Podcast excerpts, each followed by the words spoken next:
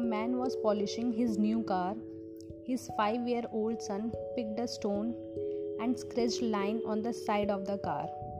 In anger, the man took the child by his collar and hit him many times.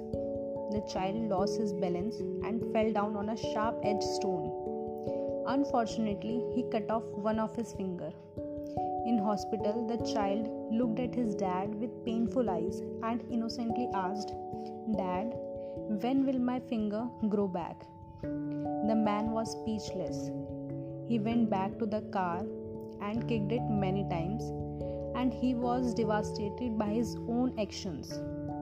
When he glanced at the side of the car, he saw what his child had written Love you, Dad.